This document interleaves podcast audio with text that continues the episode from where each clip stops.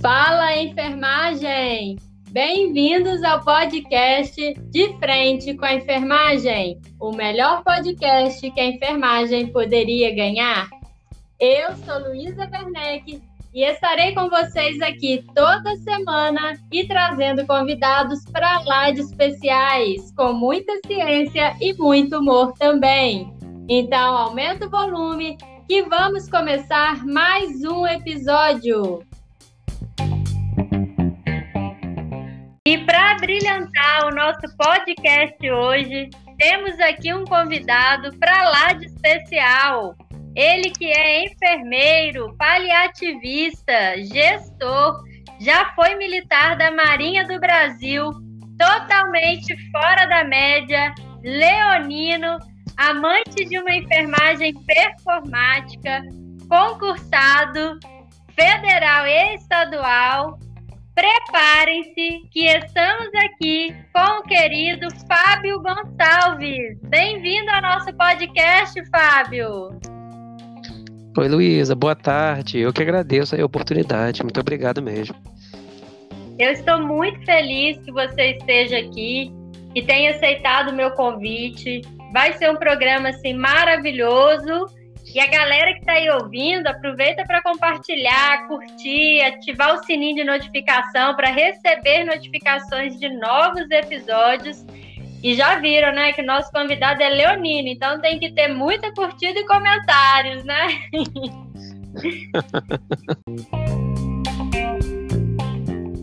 Bora lá. Primeiro, Fábio, conta para a galera aí que está nos ouvindo de onde você é, conta se tem alguém na sua família que é enfermeiro ou que tenha te, te inspirado e há quanto tempo que você está na enfermagem? Então, Luísa, é, eu sou de Duque de Caxias de Janeiro, né? Uhum. É, na minha família não tem ninguém da área da saúde, só, só tem eu mesmo. É, e a enfermagem na minha vida nasceu assim, aqueles, aqueles, sonhos de criança, né? Quando eu era criança, queria ser bombeiro, aquelas coisas bem, bem infantis. O que, que você quer ser quando crescer? Eu queria ajudar pessoas, queria salvar pessoas e tal. Só que com 16 anos eu entrei para a Marinha e já entrei com esse intuito, né?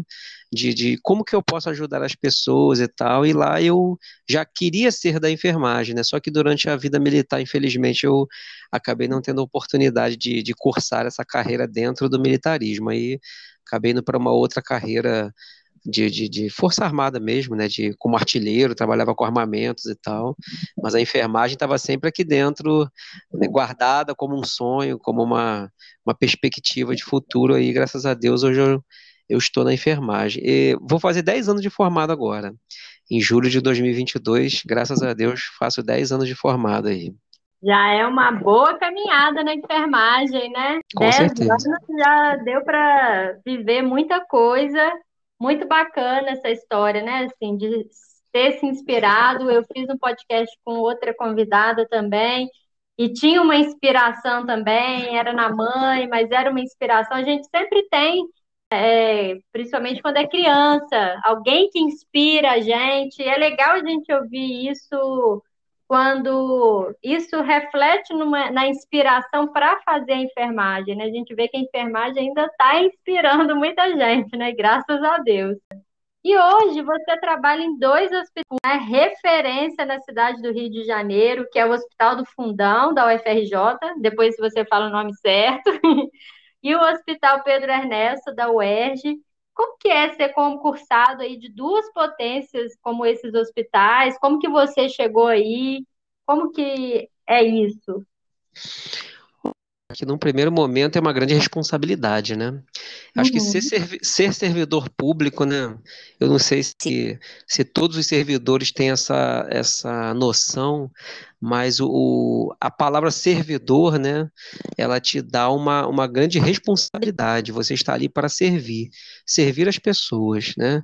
É, às vezes as pessoas olham muito por esse lado do concursado. Ah, eu sou concursado, fiz uma prova, passei, eu tenho muitos direitos, né? Porque eu me esforcei para passar num concurso. Ok, eu, eu, concordo, super concordo com isso, né? Inclusive, é um pouco disso que se fala no, nos cursos preparatórios, né? Você vai passar no concurso, aquela coisa do concurseiro, ok. Eu acho que antes de qualquer coisa, antes das benesses, né, dos benefícios que você tem como servidor, você tem que ter muito claro na sua cabeça que você está ali para servir a população, né? Então, hoje, como você falou, né, eu trabalho em dois hospitais, um hospital da Universidade Estadual do Rio de Janeiro, né, que é o Hospital Universitário Pedro Ernesto, e o outro da Universidade Federal do Rio de Janeiro, que é o Hospital Universitário Clementino Fraga Filho, né, que o pessoal conhece mais como Hospital do Fundão. É, e é para mim é, uma, é sempre é uma grande né? Então, quando eu saí do militarismo e, e, o primeiro hospital, meu primeiro emprego, né, como enfermeiro, foi no, no Pedro Ernesto. Então, assim que eu cheguei lá, é, você foi militar também, né? Eu tenho certeza que você vai me entender. É muito diferente, né? Você sair uhum. do meio militar, eu já, eu já tinha 17 anos de carreira militar, ou seja, eu, eu literalmente, né, abandonei uma carreira estável. Eu também era concursado no militarismo, né, na Marinha, eu entrei como aprendiz, saí como segundo sargento. É, é, assim, era só eu, se eu fosse, se eu tivesse uma cabeça de concursado, era só eu esperar né? Esperar uhum. completar os 30 anos, eu ia me aposentar. Eu entrei com 16, estou com 42. Daqui a quatro anos eu ia me aposentar numa bolsa super tranquilo, com meu salário garantido, minha previdência militar, meu, meu hospital militar lá, que né, os militares têm direito lá aos hospitais militares, a minha família também. O sonho de ser enfermeira era maior. Então, quando eu terminei a faculdade, consegui passar no concurso né, em vários concursos, né, na verdade, eu, eu, eu passei na época. É, o primeiro que me chamou efetivamente, que eu passei dentro das vagas e que me chamou foi o Pedro Ernesto. E ali comecei essa jornada, né, nada fácil, é um desafio atrás do outro, né, lá no Pedro Ernesto, logo no início eu fui setor, mesmo sem ter experiência, mesmo com somente seis meses de formação, sem saber exatamente ainda o que, que eu, eu queria ser exatamente dentro da enfermagem, a gente sai da faculdade né, com aquela cabeça cheia de, cheia de ideias, cheia de teorias, cheia de medo, né, a gente não sabe exatamente uhum. o que quer, é, e o Pedro Ernesto foi o primeiro hospital que me acolheu, e ali eu tive uma, no início foi uma experiência como chefia, né, de setor, um ano numa clínica médica, no segundo ano numa enfermaria de neurologia clínica, e no terceiro ano em diante, até hoje, eu estou no CTI pediátrico lá, né? E isso foi em janeiro de 2013. Aí em uhum. dezembro, de, em julho de 2013, eu passei para o concurso do, do Fundão, né, do Clementino Fraga Filho, e em dezembro de 2013 eu assumi o meu concurso lá no Fundão, né? Nesse, no meio desse caminho aí, nesse ano de 2013, eu também trabalhei em, num outro concurso lá que eu passei na, na Fundação Saúde, aí eu fui trabalhar numa grande emergência aqui do Rio de Janeiro, no Hospital Estadual Getúlio Vargas, que foi uma outra. Eu, eu sempre digo para as pessoas que ali foi a minha residência, né? Eu não, eu não tive, eu não tive de fazer residência, né? Porque eu, eu saí do militarismo diretamente para o concurso público, né? Troquei um, um concurso pelo outro, é, eu não tive oportunidade de ser residente, porque eu já era pai de família, né, já, já era casada, tinha filho e tal, então é, eu não tinha, assim, como eu dispor, né, de ficar ali dois anos fazendo residência, mesmo tendo uma bolsa, mas aquela renda ali, ela não iria suprir as minhas as minhas necessidades financeiras, né? Então eu não tive essa oportunidade. E lá no, no Getúlio Vargas foi onde eu construí ali muito da minha base de, de, de como ser enfermeiro, de como atuar, do que fazer, do que não fazer, né? O que, o, que, o, uhum. as, as questões morais né, que a gente tem ali enquanto enfermagem, né, código de ética, código de exercício profissional, acho que tudo isso ao longo da carreira você vai construindo e você vai, é, de algum modo, tomando decisões, né? Isso eu quero para mim, isso eu não quero para mim, isso eu aceito fazer, isso eu não aceito fazer. Eu acho que é, essas decisões elas vão sendo tomadas ali no, no decorrer da, da carreira e no calor da, da batalha ali.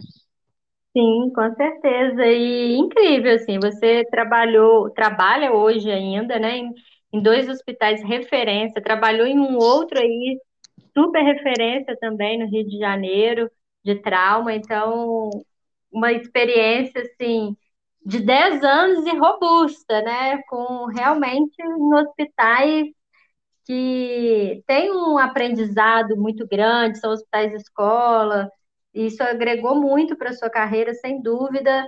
E alguns pontos que você falou aí que eu acho interessante a gente reforçar, que você já tinha sua carreira na Marinha certa, né? Uma ótima, uma excelente carreira, carreira militar de Forças Armadas, É engraçado, quando surge um propósito, um outro porquê, a gente vai adiante, né? A gente só vai, não fica é, acomodado, esperando, né, é, as coisas mudarem, ou então conformado com aquela realidade, mesmo às vezes não feliz, mas ah, já estou aqui, já passei no concurso, mesmo que eu não esteja feliz, eu vou permanecer aqui. E você fez o movimento contrário, né? E isso é bacana. E uma outra coisa que você falou, gente, se vocês estiverem ouvindo o barulho aí atrás, é minha cachorrinha que está meio animada aqui hoje. É, falei que ela ia aparecer aqui no podcast qualquer hora. E a gente aprende na prática. Você falou que formou, chegou lá recém-formado, já foi assumir cargo de gestão. E a gente aprende na prática mesmo, a gente descobre o que é que a gente quer fazer. Você falou, ah, eu nem sabia o que, que eu gostava dentro da enfermagem, qual área, o que, que eu queria fazer. Mas é uma outra coisa, um outro ponto. A gente aprende o que a gente gosta, a gente descobre o que a gente gosta, a gente aprende a fazer as coisas em movimento, é fazendo, é conhecendo é, quais as áreas que existem, vivendo aquilo que a gente vai saber se a gente gosta ou não, se é para gente ou não é. E aí, nessa pegada, ao longo dos seus anos de atividade na enfermagem, enquanto enfermeiro, você encontrou aí na enfermagem alguma área que fizesse mais sentido para você que te despertasse novos horizontes dentro da enfermagem mesmo, enquanto pessoa? Tem alguma área assim? Sim, com certeza. Então, eu acho que é, é interessante eu falar uma coisa antes. Quando eu saí da faculdade, no, no, meu segundo período da faculdade, eu tive uma professora maravilhosa, chamada Cláudia Menezes, ela é lá do Pedro Ernesto também, da UERJ. Uhum. É, então, ela me fez apaixonar pelo SUS. Ela era uma professora de SUS, né? Que é uma disciplina que pouca gente gosta, né? Estuda muito para concurso, a questão das leis e tal. Uhum. Mas ela me fez enxergar o sistema de saúde como um todo. Como é, é, o sistema de saúde do Brasil, sabe? Que é lindo. O nosso sistema de saúde, ele é maravilhoso, assim, os princípios que norteiam o, o SUS, eles são maravilhosos. O problema é você colocar isso em prática, né? Uhum. O desafio to de todos os dias de quem trabalha no SUS é colocar em prática a universalidade, a integralidade, né? A regionalização, todos aqueles princípios norteadores ali do SUS, sejam de gestão, sejam princípios universais ali, éticos e morais, é, é, é desafiador para caramba você olhar para o rosto sofrido do paciente e pensar, caramba, eu tenho, eu, enquanto profissional, sou eu que tenho que garantir a ele é, a integralidade, oferecer para ele tudo que o sistema pode oferecer, garantir que ele seja atendido com, sabe, com, com amor, com carinho, com qualidade, com segurança, né? Hoje se fala muito em segurança da assistência, segurança do paciente. Então, é, por isso que eu falei lá no começo que é uma grande responsabilidade ser servidor, que se a gente tem essa consciência que você uhum. é o cara que, que, que quando a lei diz lá que o sistema é universal e é integral, quem garante essa universalidade, essa integralidade é você que está lá na ponta. Né? Então, se você não percebe isso, você não, não consegue enxergar a magnitude de, de tudo que você está fazendo ali.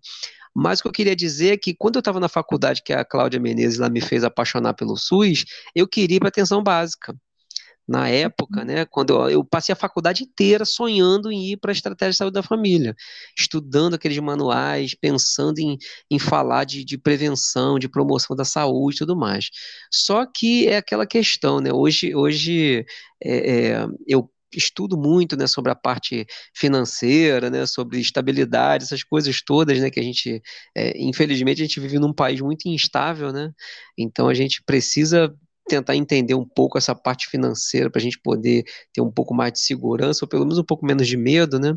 Uhum. É, e, quando, e quando eu vi que a estratégia de saúde da família eram, eram contratos de carteira assinada, isso me deu um grande medo na época, né?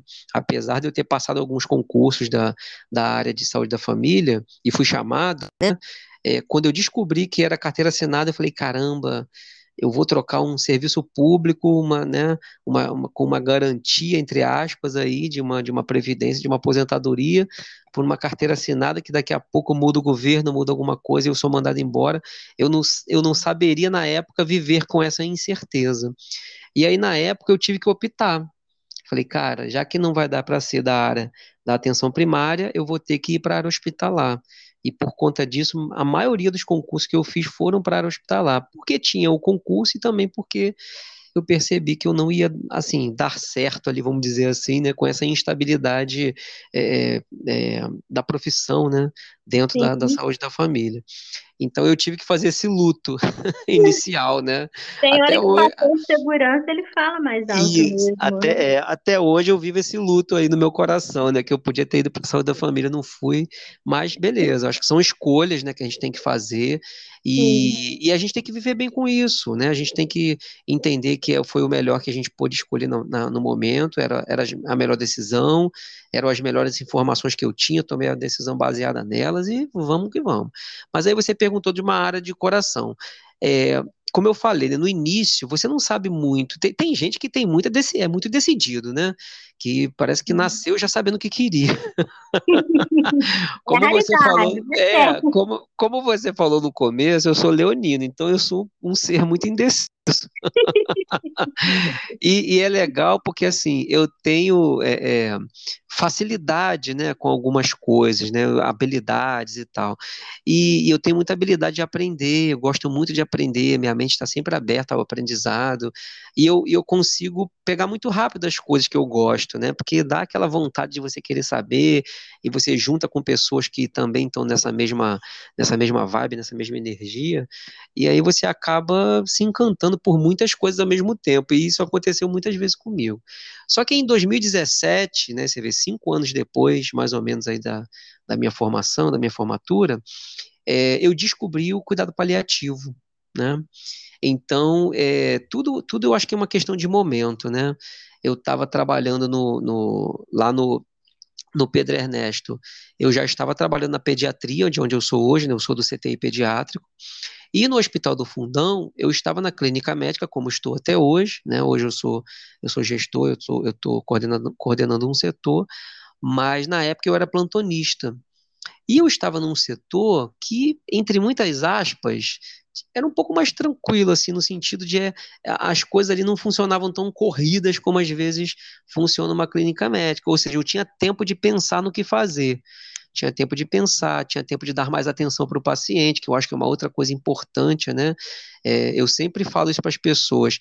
A enfermagem, é, e aí como gestor você acaba enxergando um pouco melhor isso, é, quando a enfermagem tem pouca gente para trabalhar, às vezes as coisas funcionam melhor do que quando tem muita gente. Porque quando tem uhum. pouca gente, não dá tempo de você pensar. Você tem que fazer, você tem um monte de coisa, uma sequência de coisas a fazer você não para, você faz, faz, faz, faz, faz, faz, faz, faz, até acabar o plantão, ok, acabou o plantão, fui embora, né? E às vezes ainda passa umas pendênciazinhas, mas é porque não deu tempo de fazer, porque realmente foi muito corrido. Quando você tem mais tempo, quando você está trabalhando num setor um pouco mais tranquilo, quando você tem um pouco mais, você teria um pouco mais de tempo para fazer uma, um serviço com maior qualidade, pensar melhor, planejar melhor, você não faz isso. Você acaba uhum. descansando mais você, você usa o seu tempo de uma forma ruim, que parece que está tudo muito tranquilo, e depois você acaba correndo lá na frente porque procrastinou um monte de coisa que deveria, né, você poderia ter feito de uma forma otimizada e melhor, com mais qualidade, você acaba não fazendo e deixa para correr lá no final porque você já está acostumado com a correria, você já está acostumado a fazer tudo rápido, né? Então, nesse setor, é, quando eu estava trabalhando nesse setor lá em 2016, 2017, é, eu tinha tempo, então eu conseguia pensar, eu conseguia ler os prontuários com calma, eu conseguia tentar ver todas as doenças e comorbidades que os pacientes tinham, eu conseguia ler a prescrição de enfermagem e médica de uma forma bem mais tranquila, né? E eu sempre gostei muito de estudar e tal. Eu falei, cara, comecei a conhecer mais os meus pacientes conhecer as pessoas que estavam por trás do número do prontuário, as pessoas que estavam deitadas nas camas, as suas famílias, né? E, e é muito interessante também porque era um setor de pacientes crônicos que tinham uma determinada é, bactéria lá, né? Eram colonizados com uma determinada bactéria, e eles iam e voltavam e voltavam sempre para esse mesmo setor porque era uma, é uma característica de lá, tem esse setor específico para esses pacientes. Então, como ele, os nossos pacientes de hospital universitário são crônicos, eles vão e voltam, vão e voltam, vão e voltam, e, eles, e a gente acompanha toda a trajetória de doença desse paciente, às vezes até a terminalidade em alguns momentos, né, para alguns pacientes. E aí você, de tantas reinternações, de tantas vezes, de tanto de você ver esse paciente, a família, toda aquela dinâmica ali, você conhece a pessoa, sabe nome, sobrenome, ele te conhece, ele sabe o dia do teu plantão, entendeu? Ele sabe quem é a equipe melhor, quem é a equipe que não é tão boa, ele sabe tudo, o paciente começa a conhecer muito da instituição. Sim, nessa... a gente sabe da vida deles e eles da nossa. Né? Sim, né? com certeza, com certeza, né? É, o, o vínculo forte. É, então, nessa época, eu comecei a, a, como é que eu posso dizer, enxergar a dor do paciente. Eu acho que é uma uhum. coisa que às vezes a gente não consegue, por conta dessa correria que eu falei. O plantão é tão corrido, eu tenho tantas coisas para fazer, são tantos entraves às vezes que você tem no hospital público, são tantos problemas estruturais da instituição que você tem que resolver além do trabalho da enfermagem, que nem sempre, ou na maioria das vezes, você não consegue enxergar a dor do outro. Você não consegue enxergar o olhar, o olhar caído, a lágrima que cai, sabe, o, o gemido, o, o, o, a enfermeira fica aqui do meu lado, segura na minha mão. Às vezes você não consegue enxergar que aquilo ali é um pedido de socorro que ele está uhum. querendo que você fique mais, porque ele não tem ninguém que fique com ele, porque ele não tem um acompanhante, ou porque ele não tem direito, ou porque realmente ele não tem uma rede social boa, uma estrutura familiar que ofereça esse suporte a ele. E aí, quem é esse suporte naquele momento em que ele está dentro de uma instituição hospitalar, longe de casa, no local muitas vezes desconhecido, sem tanto calor humano, com uma infinidade, uma multidão de gente, porque o hospital universitário, né? Não sei se você já teve essa oportunidade, mas é aquele caminhão de profissionais que é muito aluno, é muito residente, é muito tudo, tudo é muito grande, tudo é, é muitas pessoas ali ao mesmo tempo, então é quase como se você não tivesse paz, não, te, não tem paz, você não tem liberdade, você não tem privacidade. Também, né? Exatamente, você não tem privacidade, você não tem uma qualidade de, às vezes até de sono. Você está dormindo em enfermarias coletivas, o outro do lado está ouvindo rádio, o outro é, na frente está vendo televisão, o outro na frente está falando com a pessoa no celular, o outro às vezes está passando mal e você está ali, você não tem aquela privacidade da sua casa, de a hora que você quer, de comer o que você quiser, é aquela dieta do hospital, que tem que ser aquela, que o nutricionista muitas vezes né, não tem nem muita, muitas opções para te oferecer. Então é um ambiente muito hostil, o ambiente hospitalar. Né? Então foi nesse local conseguindo enxergar um pouco melhor a, a, dor desses pacientes, que eu tive meu primeiro contato com essa filosofia do cuidado paliativo.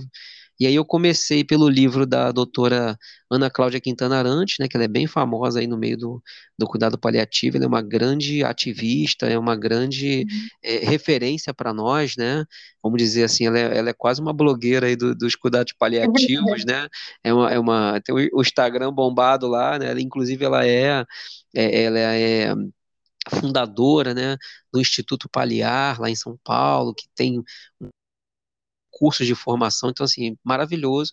E aí eu li o, o livro dela, o primeiro livro, né? A Morte é um Dia que Vale a Pena Viver. Maravilhoso. E, é, e eu li esse livro uma vez e aquela coisa que você lê e é legal, mas sabe, não, não bateu ali, não pegou. Uhum. Aí fui cuidando dos pacientes, continuei a minha trajetória e, e, e começando a enxergar mais a dor e cons conseguindo enxergar mais o sofrimento, me envolvendo mais com, a, com as questões ali dos pacientes e li o livro de novo uma segunda vez. Eu falei, gente, eu acho que é disso aqui que os pacientes estão precisando. E não está uhum. tendo. Eu acho que é mais ou menos por esse caminho aqui. E aí continuei minha jornada normal, no meu dia a dia, plantões e tal. Na terceira vez que eu li o livro, eu falei, caraca, é isso aqui. A ficha bateu, caiu. Falei, gente, isso aqui vai mudar o mundo. É, isso, é disso aqui que os meus pacientes precisam. E eu tenho que saber mais sobre isso aqui. Eu tenho que entender melhor como funciona isso. E fui atrás de conhecimento, né? A gente é inquieto pra caramba, né? Fui atrás do conhecimento. Aí comecei a participar de congresso na época, né? Ainda era presencial, não tinha essas restrições todas aí da pandemia e tudo mais, e fui uhum. correr atrás de congresso. Aí você fala com um, você fala com outro. Eu sou que falo muito, né? Então eu falo o tempo inteiro das coisas que eu acredito. então toda, toda pessoa que parava do meu lado, eu estava falando de cuidado paliativo. Tem uma supervisora lá no fundão muito querida, Elizabeth. É, inclusive ela é uma, uma, uma pessoa que se não fosse ela, hoje não estaria no mestrado, então, assim, ela me ajudou muito, foi uma pessoa com quem eu, eu troquei muita figurinha, conversei muito, né, é, então toda vez que ela vinha fazer a supervisão, fazia a ronda, ela, a gente ficava um tempo conversando sobre cuidado paliativo, sobre o sofrimento dos pacientes, sobre o que a gente poderia melhorar, a gente podia fazer de melhor, e, né, essa questão multidisciplinar, falar com os médicos, envolver as pessoas, né? E dali eu comecei esse caminho, aí comecei a participar de uma liga acadêmica no, lá, no, lá, na própria UFRJ, que foi uma das primeiras aqui no Rio de Janeiro, né? Uma, a professora Liana Trotti é, criou a liga acadêmica de cuidados paliativos lá da UFRJ, na Escola de Enfermagem Ana Neri, como uma disciplina é, optativa né, para os alunos, que deu muito certo, só que ela tinha uma, uma aula que era aberta para os antes, né, pro pessoal da liga, que era todas as segundas-feiras, na hora do almoço. Olha que doideira, né? Quem gosta, quem gosta gosta, né? É, segunda-feira, meio-dia, de meio-dia a uma aula. Nossa, a gente perdeu o almoço. Não vamos almoçar, não, vamos ali para a aula. Né? Exatamente, vamos lá aprender cuidar das pessoas com mais compaixão. e assim, trazia professores referências, pessoas super assim desenvolvidas nessa área de cuidado paliativo, cada profissional de uma área diferente, nutricionistas, assistentes sociais, psicólogos, enfermeiros, médicos. Então ali eu aprendi assim muito mesmo. E ainda no finalzinho de 2017 eu participando desses congressos, aí você começa a conhecer as pessoas, né? Sempre os palestrantes eram sempre os mesmos, as mesas eram sempre as mesmas pessoas. Eu falei, gente, esse pessoal aqui são referências no Rio de Janeiro de cuidado paliativo. E foi lá que eu conheci o professor Hernani Costa Mendes, que é o coordenador de, do grupo de pesquisa em cuidados paliativos lá na Fiocruz, do GEPCP. É, e aí ele me convidou, ele falou, pô, Fábio, a gente tem um grupo de pesquisa, você quer participar? Né? Ele sempre me via na plateia, ele falou, pô, esse menino, né, enjoado, né? Todo lugar que eu vou, ele tá também, eu tô, ele tá. Aí ele me convidou para participar do grupo, entrei meio sem saber, né, como estar num grupo de pesquisa, o que, que seria isso na minha vida. Esse não era na hora do almoço, não, né? Não, não, não. Esse é, é um grupo de, de, uma reunião mensal, né?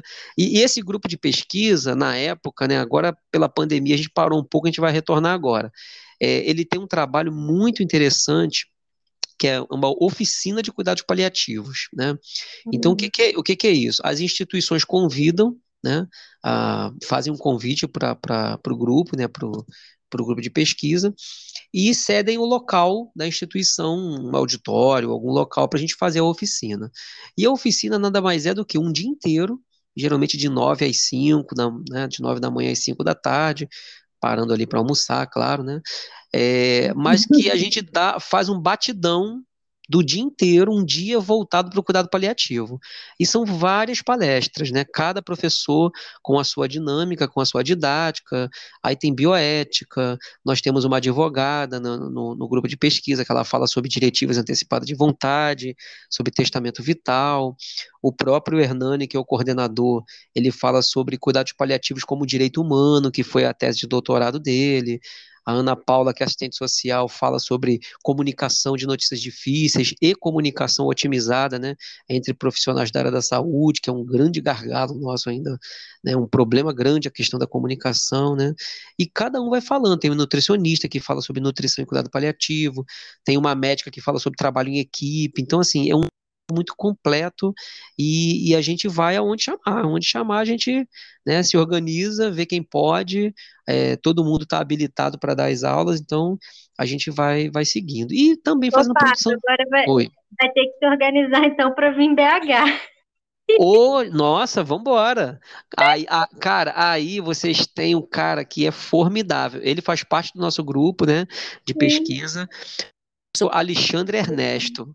Guarda Sim. esse nome e convide esse ser humano para o seu podcast que você vai ter uma, um, uma aula de, de. Já live com ele, né? Uma Mas aula de humanidade.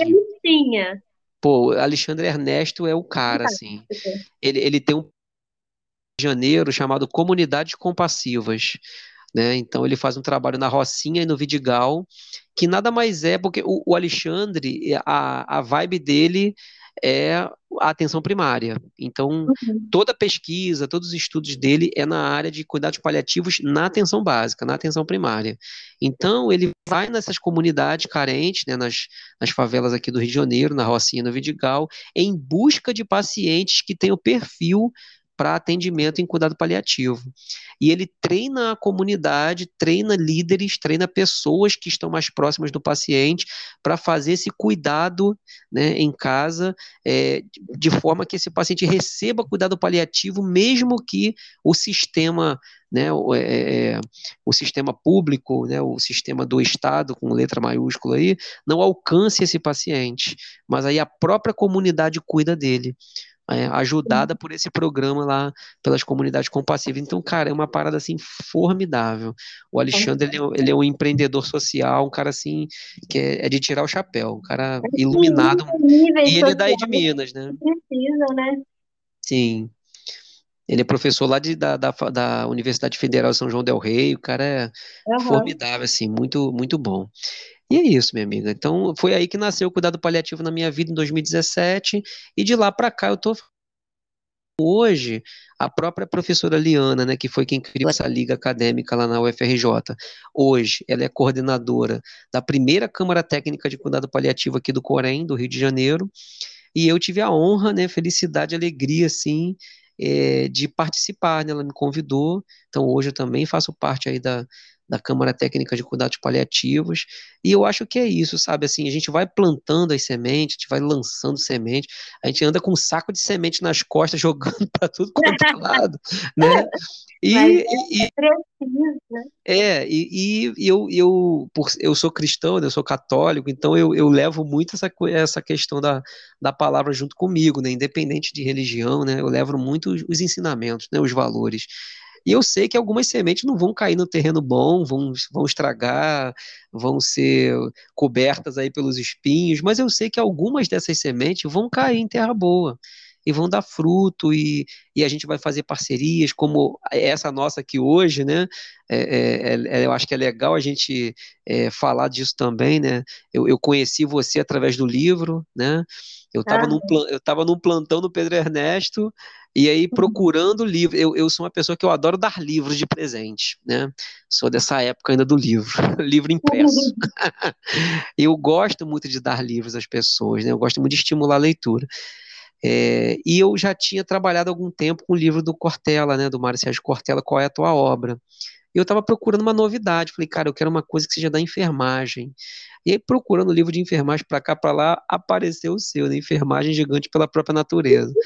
É, e aí eu falei, gente, olha que maneiro. Cara, eu li o livro, assim, naquele momento, né? O plantão tranquilo, tava ali, né, de madrugada, todo mundo descansando e a gente ali, né, é, olhando os pacientes. Eu falei, cara, vou sentar aqui e vou ler esse livro.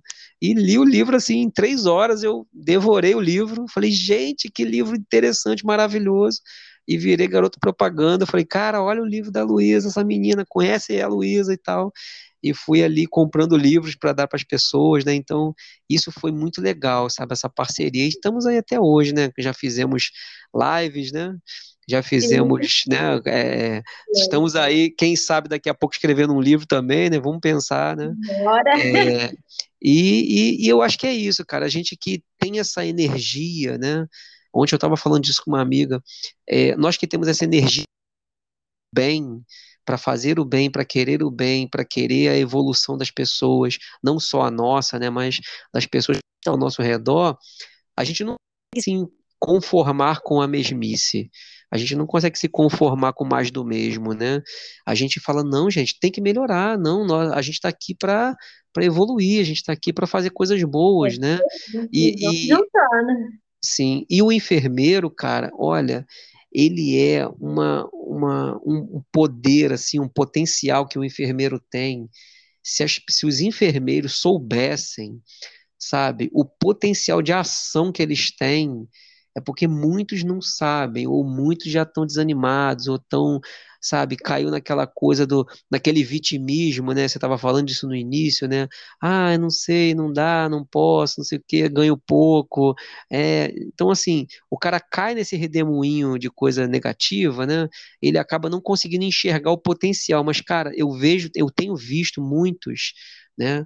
Enfermeiros que me dão um orgulho, assim, que eu falo, caraca, olha esse cara, olha o que, que ele está fazendo, né? Então, pô, tem você, tem o Diego agora, esse humorista que está fazendo show. Fiquei triste de não poder ir no show dele aqui no Rio de Janeiro. Ele veio no Rio de Janeiro agora recentemente, que ele, ele é enfermeiro lá de Mato Grosso. Então, assim, são potências, sabe? Levando o nome da enfermagem, levando a, a, a, nossa profissão, a nossa categoria para um outro patamar. Eu vejo hoje enfermeiros pesquisadores, e não é aquele pesquisador de, de, de ficar lendo livro, escrevendo artigo, cara de beira de leito, cara que está lá cuidando do paciente, sabe? O cara que está lá é, testando coisas, né? Eu, eu tenho uma, uma enfermeira lá no fundão, que ela terminou o doutorado agora, a pesquisa, ela é estomaterapeuta, né? Então ela é envolvida com essa questão da pele, cuidados com a pele. Cara, ela, ela desenvolveu uma tese agora super interessante sobre é, comparação de uso de papaina em feridas, uma papaina que vai na geladeira, uma papaina que não vai na geladeira, sabe? Desenvolvendo tecnologias em saúde. Agora tem uma outra lá testando a mesma coisa, testando medicações de, diferentes que podem ser uma saída para que você não use mais a papaina, mas use uma outra, um, uma, uma outra substância que é mais barata, que não precisa de refrigeração. Então, cara, olha isso. É né? Daqui a pouco, é daqui a pouco isso. Fala. Não, pode falar. Então, daqui a pouco isso vira um medicamento, vira, um, vira algo que vai beneficiar as pessoas, sabe? Que vai ser mais barato, que vai ser mais acessível, sabe? Quantas vezes a gente vê um vizinho, uma pessoa, né, próxima de nós, que mais carente, que sofre lá com lesão de pele, com úlceras venosas crônicas, tem 10 anos de lesão, tem 15 anos de lesão, aquela pessoa com aquela, aquela atadura enfaixada na canela lá, anos e anos e anos, você fala, meu Deus, esse, esse machucado nunca melhora, né? Às vezes ela não uhum. foi bem atendida, não foi bem assistida, às vezes ela está precisando otimizar uma coisa, às vezes descobre uma, um, um medicamento desse, ou então uma técnica dessa, e ela resolve um problema de uma vida inteira, sabe? Então a enfermagem ela tem esse potencial. A gente só precisa descobrir isso, destravar isso na nossa cabeça, destravar essa, essa, essas, essas pensamentos né, limitantes, esses raciocínios que muitas das vezes nos sabotam, né, para que a gente possa verdadeiramente provar para o mundo quem somos nós, o que somos nós, o que, que a nossa categoria faz. Então, acho que é, é super interessante pra isso. Isso me motiva, me deixa muito feliz. Para evoluir, para despertar para os enfermeiros, né, para a equipe de enfermagem técnico, para chamar atenção, para despertar para a potência da enfermagem, para as possibilidades, e que tudo tem muito conhecimento por trás. Você falando aí do paliativo, é, esse grupo de pesquisa da Fiocruz que você faz parte, essa oficina que vocês promovem instituições de saúde, levando conhecimento para os profissionais, isso é muito importante. É, leitura, livros, e aí falando de cuidado paliativo, tem um livro muito bom também, que é Precisamos Falar sobre a Morte, que não é um livro brasileiro, é até uma outra realidade, mas assim, são histórias é, excelentes relacionadas ao cuidado paliativo, que traz um novo olhar para o enfermeiro, para os técnicos, para a equipe de enfermagem como um todo, para o cuidado desse paciente.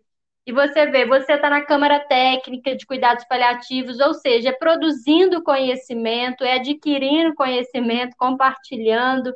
Então, os cenários na enfermagem é, são diversos e a gente tem muito potencial, como você disse, e a gente precisa despertar para isso. Por isso que eu gosto muito de levar conteúdo para enfermagem, seja no Instagram, seja agora aqui com podcast, com vídeos, para a gente despertar, mudar nossa mentalidade, porque a enfermagem ela merece alcançar patamares que ela ainda está meio tímida e ainda não ocupou certos lugares que a gente precisa ocupar.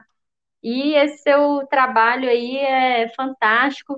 E aí, me conta só uma coisa, você que agora faz parte da Câmara Técnica de Cuidados Paliativos e que está nesses grupos de pesquisa, né, e, gosta muito disso, e pesquisa, e estuda, como que você enxerga esse cenário do paliativo, sim, para o futuro? Você acha que ainda tem muita coisa a crescer? Como é que você vê? Ainda está no início? As pessoas ainda precisam conhecer mais? Não? Como é que você vê isso hoje? Então, Luísa, é, o cuidado paliativo, só para você ter uma noção, ele chegou no Brasil na década de 80. Em 83 uhum. foi, foi fundado o primeiro hospital de cuidados paliativos lá em Porto Alegre, se não me engano, né?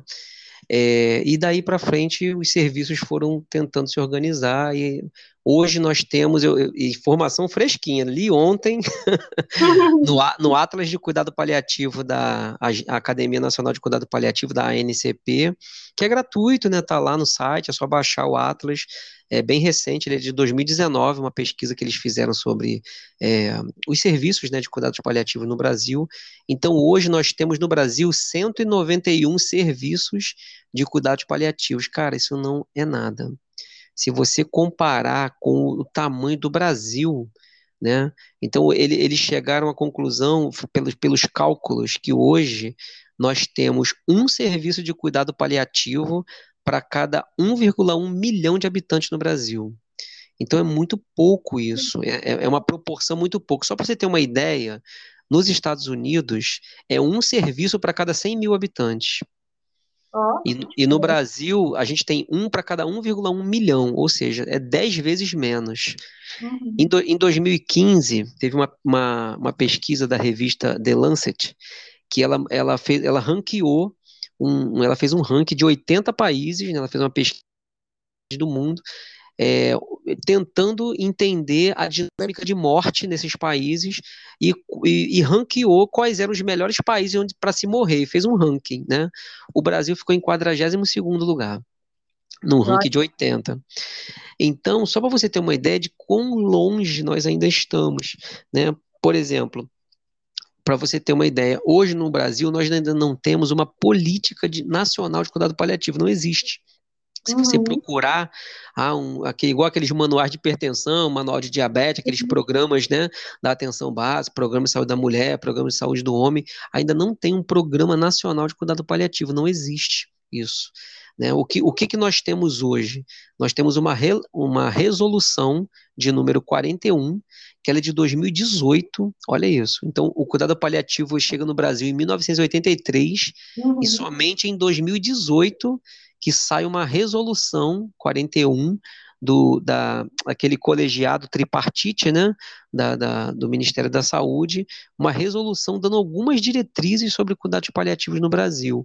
Então, a gente está muito bastante. Inclusive, é, na minha dissertação de mestrado, eu estou fazendo mestrado, né, terminei agora o primeiro ano, estou indo para o segundo ano, é, a minha investigação é exatamente sobre decisões terapêuticas com pacientes no fim da vida. Né? Então, é, só quem trabalha em hospital, porque infelizmente o hospital ainda é o local onde mais se morre, né? Ainda é um 70% praticamente, ou até mais um pouquinho, da população dentro de um hospital, seja num leito de enfermaria, seja num leito de CTI, né? É, é muito pouco comum morrer em casa, né? Apesar disso estar tá aumentando um pouquinho, mas ainda é 70% dos pacientes aproximadamente morrem dentro do hospital. Então você lida muito com isso. Você lida muito com a morte, você lida muito com o, a finitude, com o fim de vida, com pacientes com doenças incuráveis, avançadas e que já não tem mais tratamento curativo, né? Então, é, a nossa formação na área da saúde, ela ainda é muito voltada para a cura. E é um paradoxo isso, porque se você for parar para pensar, nos dias atuais, muito poucas doenças se curam. Se você for Sim. parar para pensar verdadeiramente, o que, que eu consigo curar hoje? Doenças infecciosas agudas. Uma pneumonia, uma infecção urinária, uma infecção de corrente sanguínea, que às vezes é a gente mesmo que causa, né? né? O paciente chegou lá sem infecção de corrente sanguínea, foi botar um acesso, ele fica com infecção de corrente sanguínea. Então, é, hoje você consegue curar doenças agudas, é, infecciosas. Só que é, com os antibióticos, com é, é, as vacinas, né, com tudo isso que nós temos hoje de arcabouço tecnológico e, e, e medicamentoso, você consegue tratar muitas doenças agudas, infecciosas, e consegue curar. Ele tem uma infecção, foi lá, tratou, tomou antibiótico 14 dias, melhorou, ok, esperando pela próxima infecção. Agora, as doenças crônicas, né? As doenças crônicas, elas, na maioria das vezes, não têm cura. Por exemplo, exemplos bobos do nosso dia a dia: hipertensão arterial sistêmica. Não tem cura. A maioria das hipertensões não tem cura. É uma hipertensão essencial, que você não sabe de onde que veio, você não sabe o que que é, você pode investigar, às vezes não vai achar de onde que ela saiu. Às vezes está ligado, né, com, com é, com não é com qualidade, com estilo de vida, né? Às vezes é obesidade, sedentarismo, alimentação ruim, muito sal, muito açúcar e tal. Então, se você melhorar esses parâmetros de estilo de vida, pode ser que essa hipertensão melhore né? Mas aquela hipertensão arterial é, essencial, geralmente você não, não melhora, você toma medicação para controlar.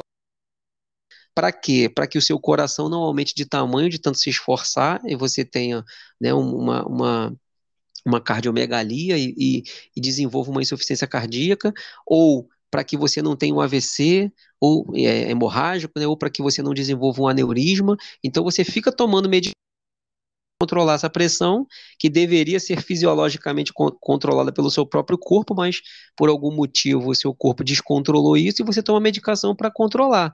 Né? É, mas é uma doença crônica e ela vai te acompanhar por resto da vida.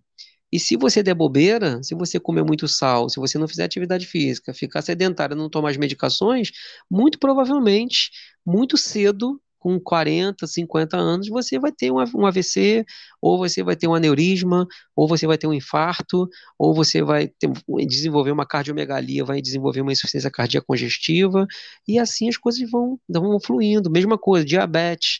Hoje a gente convive muito com 2, né? Inclusive, ele faz parte de um, de um, grupo de doenças que o Ministério da Saúde hoje chama de doenças crônicas não transmissíveis, né?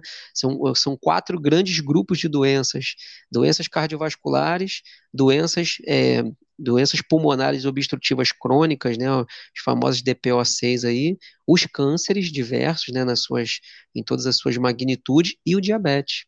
Então, o diabetes hoje é uma doença que assola né, o, o mundo e o Brasil não é diferente.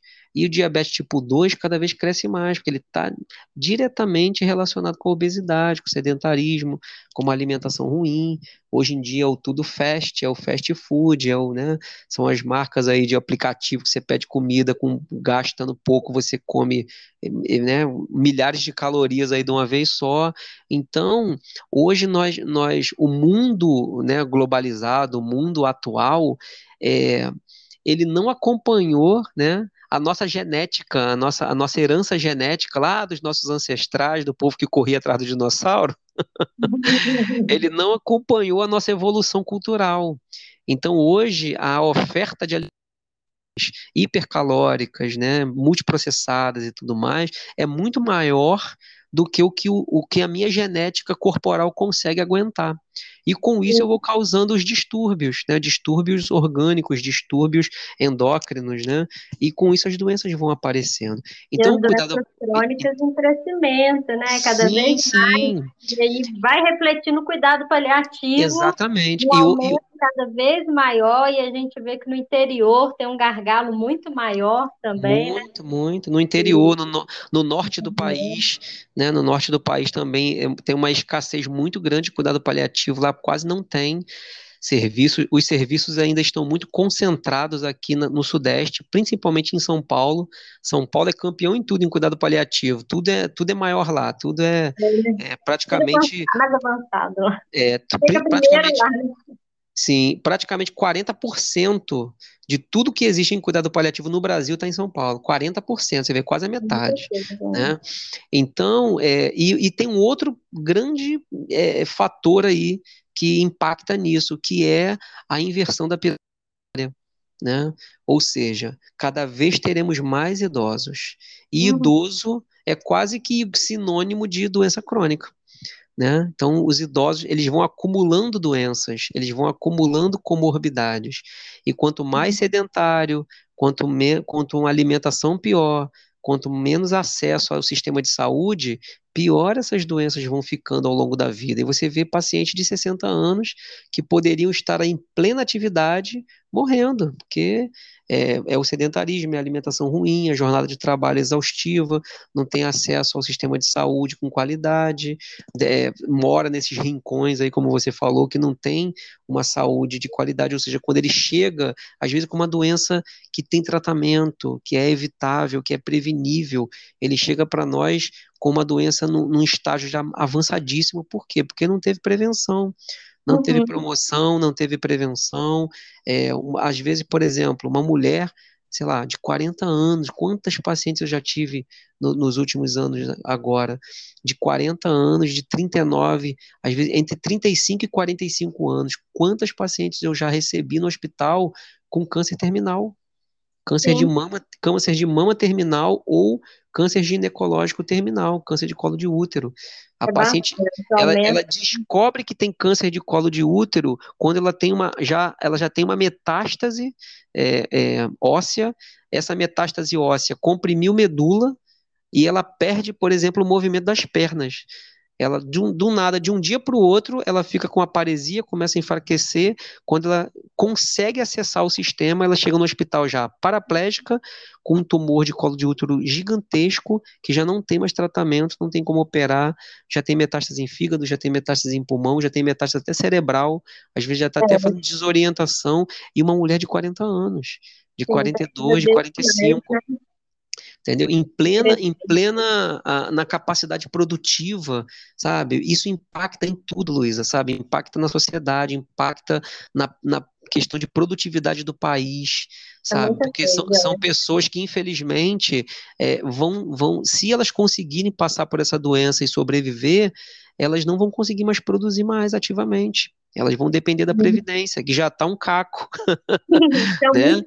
Então, então, assim, para você né? perceber que como que nós ainda estamos é, é, precisando de políticas públicas que vejam isso. É claro, o governo tem se movimentado? Tem, mas assim, a passos muito lentos. Então, hoje você tem já a lei dos 60 dias, né, a lei dos 30 dias para biópsia de mama, a lei dos 60 dias para início de tratamento, mas não dá conta, o sistema, mas infelizmente, não, não dá conta. Não tem como absorver, né? Assim, nem uhum. sempre a gente vai conseguir respeitar isso. Sim. E já que daqui a pouco a gente já está indo para o finalzinho do nosso sim, podcast, sim, sim. mas é, eu quero ainda perguntar duas coisas. Claro, é, fala. Que dica que você daria para um enfermeiro que está iniciando agora na, no paliativo? O que, que você acha que deveria, às vezes, estudar, focar, é, é fazer uma pós? Que, que você, que dica que você daria para o enfermeiro que, opa, ouvi aqui o podcast do Fábio, gostei, ou então já estava já namorando os cuidados paliativos, que dica que você daria para esse enfermeiro? Olha, eu acho que a primeira coisa é estudar. Vai buscar informação.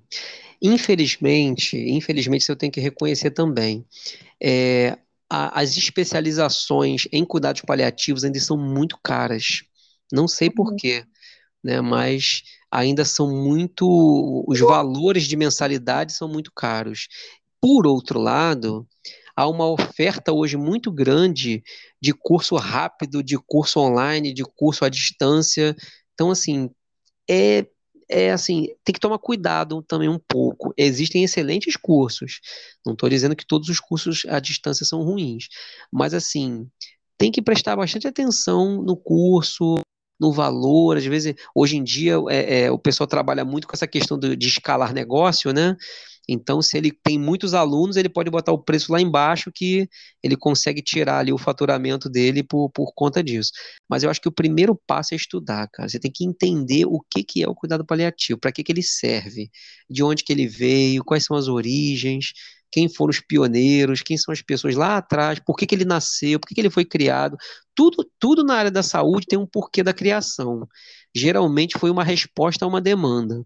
Então, o cuidado paliativo, ele foi os cuidados paliativos que são, são chamados cuidados paliativos modernos, que é o cuidado paliativo no estilo hospice, né, que é, é uma instituição voltada somente para cuidados paliativos, é, eles foram criados na década de 60 por uma mulher, por uma, uma inglesa chamada Cicely Saunders.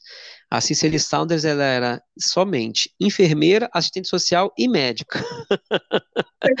ela tinha as três profissões. É, ela, ela, era ela era quase uma equipe multidisciplinar. então, mas, mas qual é a questão? A Cicely Saunders trabalhava com pacientes oncológicos terminais. E o que mais ela ouvia é: não tem mais nada para fazer não tem mais nada para fazer, não tem mais nada para fazer. E ela, como assim não tem mais nada para fazer? O paciente está vivo, ele está aqui, ele está urrando de dor, ele está gemendo, ele tem questões, ele precisa de alguém que venha aqui cuidar dele, precisa de cuidado. Então, ela logo muito rápido entendeu que ah, a doença não tem mais cura, ok, ela não é mais curável, mas a dor dele é tratável. E aí ela cria o conceito de dor total, que ela vai pegar as quatro dimensões da dor: física, espiritual, psicológica e social. Ela vai perceber que esse paciente tem questões biológicas, claro, dor física, ele tem questões sociais que causam dor, que causam sofrimento, ele tem questões psicológicas, existenciais que também causam sofrimento, e ele tem, às vezes, questões espirituais que também causam sofrimento. Então, ela percebeu que a visão holística que deveria ter né, voltada para esse paciente era tão grande, era tão intensa, e aí ela cria né, um hospital chamado St. Christopher, lá na, lá na Inglaterra, é, muito motivada né, por essas é, interações com os pacientes, e aí tem um, um, paciente em especial, que é, se não me engano é David Tasma, o nome do, do paciente, que ele era um paciente que tinha um câncer né, de reto lá, terminal, e ela fazia muito essas, essas visitas de enfermagem, ela conversava e ouvia muito os pacientes. E esse David, ele, ele de tanto a, a ele cuidar dele e, e, conseguir minimizar o sofrimento dele, ele falou: Nossa, é, eu espero que você crie um lugar. Ele falou isso para ela: crie um lugar, um espaço, um ambiente onde as pessoas façam pelos outros pacientes a mesma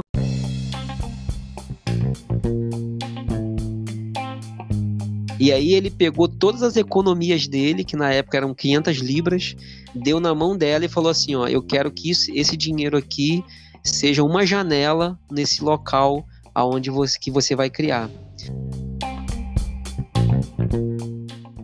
E aí ela criou esse hospital lá, o Hospital St. Christopher na Inglaterra, e uma das janelas tem o nome lá do, do David Tasman. Então, todas as coisas na área da saúde, geralmente elas vêm em resposta a alguma demanda que acontece. É igual a, a terapia intensiva, ela veio para responder alguma coisa. Então, todas as tecnologias, as coisas que vão acontecendo, elas vêm para trazer uma resposta. E o cuidado paliativo não foi diferente. Então, eu acho que o cara, antes dele tentar cuidar das pessoas e, e fazer aquele cuidado ali, ver o sofrimento, enxergar o sofrimento, ele tem que estudar, para ele ver de onde, é onde que veio, o que, que aconteceu, como que isso está organizado no Brasil, né? Porque senão é, existe uma coisa que no livro da Ana Cláudia ela cita, que é a fadiga por compaixão. Quando você começa a enxergar o sofrimento do paciente, isso te causa no início algum sofrimento também.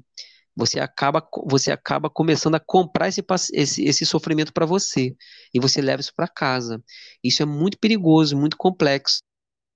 Então, é importantíssimo você ter uma gestão emocional, que é uma, é uma habilidade que tem que ser desenvolvida assim, muito rápido dentro do cuidado paliativo, para você não sofrer é, de, em demasia. Você entender que aquele sofrimento que o paciente está sentindo, ele não é seu, ele é do paciente. Então, o que, que eu posso fazer para ajudar a minimizar o sofrimento do paciente? Mas eu sei que aquele sofrimento não é meu, porque você lida tanto com o sofrimento que se você começar a trazer, a carregar esse sofrimento do paciente junto com você e para dentro de você, você não suporta meses, um ano trabalhando nesse ambiente, você sai, você desiste. Então, para se manter um bom paliativista saudável, com a mente saudável, né, com o coração cheio de amor, de esperança por dias melhores, você precisa muito rapidamente entender isso.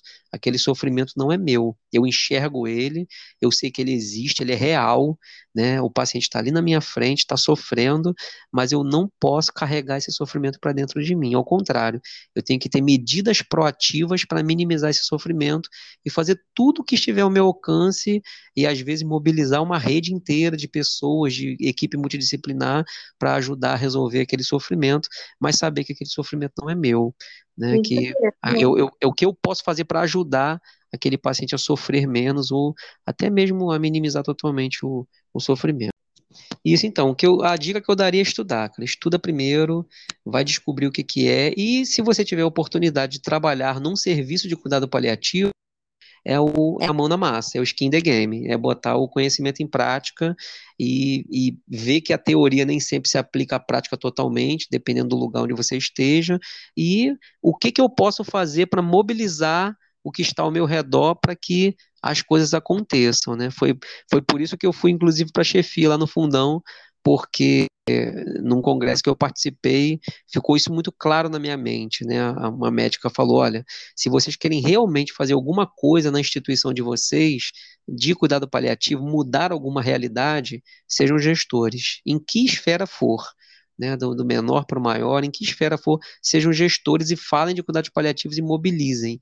E foi isso que eu fiz. Eu estou há três anos e meio aí na chefia, lá no, na coordenação de um setor lá no fundão, e desde o primeiro dia que eu botei o pé, que eu falei, ó, agora você é o coordenador, eu venho batalhando, né, trabalho de formiguinha, é, para que o cuidado uhum. paliativo realmente aconteça. E, e, assim, posso dizer que tivemos muitos avanços, assim, só que é muita coisa, né?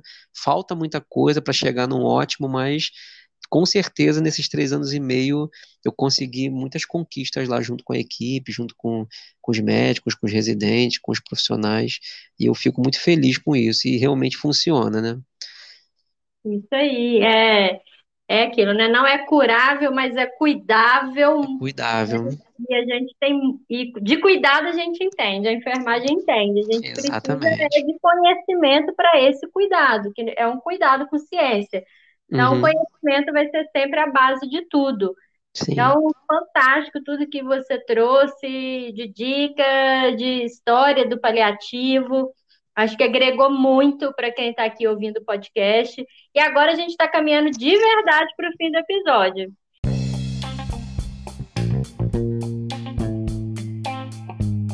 Então tá na hora agora do nosso quadro. Que história é essa, enfermagem?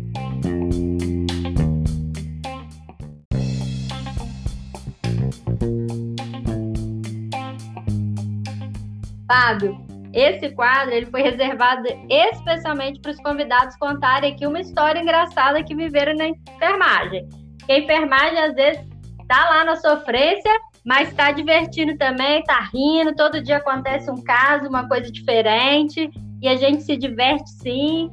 E você tem alguma história aí engraçada, diferente para contar, para dividir aqui com a gente? Menina, eu tava. Quando você me falou isso, eu fiquei pensando, olha, essa história é muito engraçada. Eu fiquei tão envergonhada no momento. Sabe quando você fica sem ação? Eu fiquei sem ação nesse, nesse dia. Eu era plantonista, né, da, da clínica médica. É, e aí eu tava lá no de plantão normal, plantão normal, fluindo, as coisas acontecendo e tal. Uhum. E eu tive que fazer uma sondagem vesical numa paciente feminina. Uhum. E ok, normal, né? É, a gente brinca, né? Fala que enfermagem não tem sexo, apesar de saber que tem, né? Mas uhum. assim, beleza, fui lá, ok, expliquei o procedimento para paciente, assim, super, super tranquilo. Fui lá, passei a sonda. Aí, cara, era uma paciente que ela tinha feito. Eu esqueci o nome da cirurgia de, de perineoplastia. Né? A paciente às vezes tem, tem aquela queda né, da, da bexiga, do útero ali, né? Então ela faz uma cirurgia plástica para fechar um pouquinho ali a, a, né, a vulva e tal, para poder não ter essa queda, né? Ela tem uma fraqueza na musculatura pélvica ali e tal, e aí ela faz esse tipo de cirurgia. Cara, eu não sei se você já teve essa oportunidade, mas passar sonda vesical numa paciente que fez perineoplastia é um sufoco. Uhum. Porque você não consegue é, é, ter acesso, visualizar, às vezes, o meato uretral para poder passar a sonda. E é, e é, difícil de ver, né? Uhum. E eu fiquei ali naquela coisa, tentando passar a sonda, e estava difícil e tal. E aí, beleza, consegui passar a sonda, ok. resolvi lá a questão da paciente, já estava com bexigoma e tal. Beleza. Tempo passou, uns dois plantões depois, três, não sei. Eu tô lá, eu novamente, a paciente continuava lá com a sua sonda e tal, normal. Eu tô passando visita, tava uhum. o marido da o marido da paciente estava lá, de acompanhante. Aí a, quando eu passei, eu falei: "Bom dia, dona fulana, tudo bem? Estamos aqui de novo e tal. Estou aí com a senhora até 19 horas, tudo mais". Ela: "Aí, ó". Aí ela olhou pro marido e falou uhum. assim: "Aí, ó, esse aí tem pegada". Luísa, eu não sabia onde enfiava a minha cara. Eu não sabia onde enfiava a minha cara. Eu falei, gente. É a cara do marido. Se é a cara do marido. Não, nem ele. Ele ficou sem ação e eu também fiquei sem ação. Ele deu aquele sorriso meio amarelo. Você gritou fiquei... PCL, tá é, Pô, tipo, exatamente. Gente, não tem uma parada pra eu atender aí, não, pelo amor de Deus.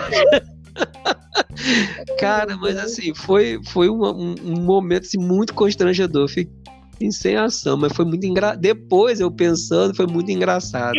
Depois eu ri horrores, assim, mas na hora foi um momento muito difícil. Passa, né, Fábio? Uhum. Pô, cada coisa, cara. A gente, a gente lida muito com a intimidade das pessoas, né?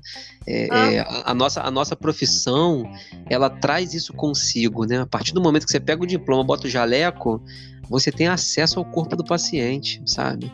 É claro que hoje em dia há, uma, há toda uma questão de judicialização da saúde, né? A questão ética está cada vez mais sendo cobrada, a questão da, né, do, dos conceitos morais e tal. É, então hoje você tem isso um pouco mais aflorado, né?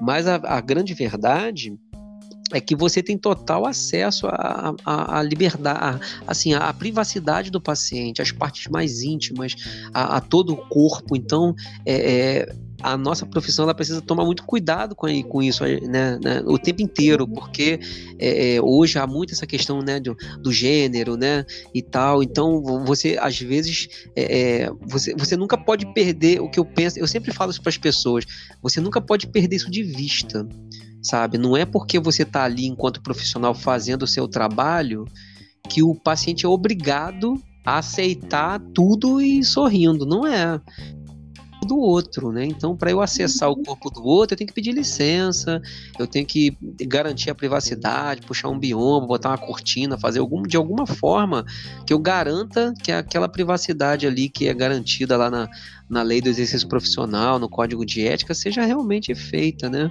Mas, é, é, mas assim, ainda tem muito isso, sabe? É, nós temos muito acesso ao corpo do outro, né? Então, a gente nunca pode perder de vista que é o corpo do outro, né? Não é o meu. Não é um objeto, não é um boneco, né? Então, tenho que, tenho que resguardar-me ali de alguma forma para não não cair nessas armadilhas aí, nessas ciladas aí que às vezes a gente cai. Tá certo. Fábio, eu fico muito feliz quando eu vejo um enfermeiro assim, provocando reflexões e ousando como você, sendo fora da média mesmo, se destacando, fazendo a diferença naquilo que você se propõe a fazer, buscando conhecimento sempre. Eu sei que você é uma pessoa que lê muito, que estuda muito, vibrando com a nossa enfermagem. Parabéns mesmo, portanto. A gente precisa de mais enfermeiros, de mais gente na enfermagem como você. Eu agradeço pelo seu tempo, pela disponibilidade. E para finalizar, deixa para gente aquela frase, aquela mensagem que você já sabe que eu gosto disso. Uma frase aí para quem está ouvindo a gente, para o pessoal da enfermagem, que mensagem que você deixaria? Ah, cara, com certeza é a frase que me acompanha, que eu utilizo todos os dias, que é do Mário Sérgio Cortella, grande professor, Mário Sérgio uhum. Cortella, né, que está no livro Qual é a tua obra? Faça o melhor que você pode, nas condições que você tem, até que você tenha condições melhores para fazer melhor ainda. Então sempre faça o seu melhor, sempre, independente das condições que você tem. E uma coisa que o Cortella fala é que não é o melhor do mundo, é o seu melhor. É o que você consegue fazer, é o seu 100%. Às vezes o seu 100% não vai ser tão, né, tão bom, mas é o seu 100%. Dê sempre o seu melhor, porque com isso você consegue chegar em casa com a consciência tranquila. Hoje eu não estava muito bem, mas eu dei o meu melhor assim mesmo. Né? Hoje eu não estava lá o, nos meus melhores dias, mas eu dei o meu 100% assim mesmo. Você não fica devendo nada para o mundo, você não fica devendo nada para a sociedade. Você consegue é, re, realmente chegar em casa, botar a cabecinha no travesseiro e falar: Eu fiz o meu melhor. E amanhã Nossa. eu vou fazer mais ainda, vou fazer melhor ainda. Maravilhoso, é aquilo, né? serviço tá agarrado, tá apertado, ah, não tem gente para trabalhar, ah, não sei o quê, mas tá. E o seu melhor? O que, que você tá fazendo? O seu melhor você tá entregando? Ok. Uhum. É, é, deitar a cabeça no travesseiro tranquilo, que eu entreguei o meu melhor, eu fiz o meu melhor que eu podia ali naquele momento. Uhum. Incrível, eu tenho certeza que a galera curtiu muito. Obrigada a todo mundo que está aí agarradinho, ouvindo o nosso podcast. Espero vocês na semana que vem com mais um episódio para falar de enfermagem. Ah, e não esquece de compartilhar, salvar, curtir e tudo mais. Lembre aí que nosso convidado é Leoni, né?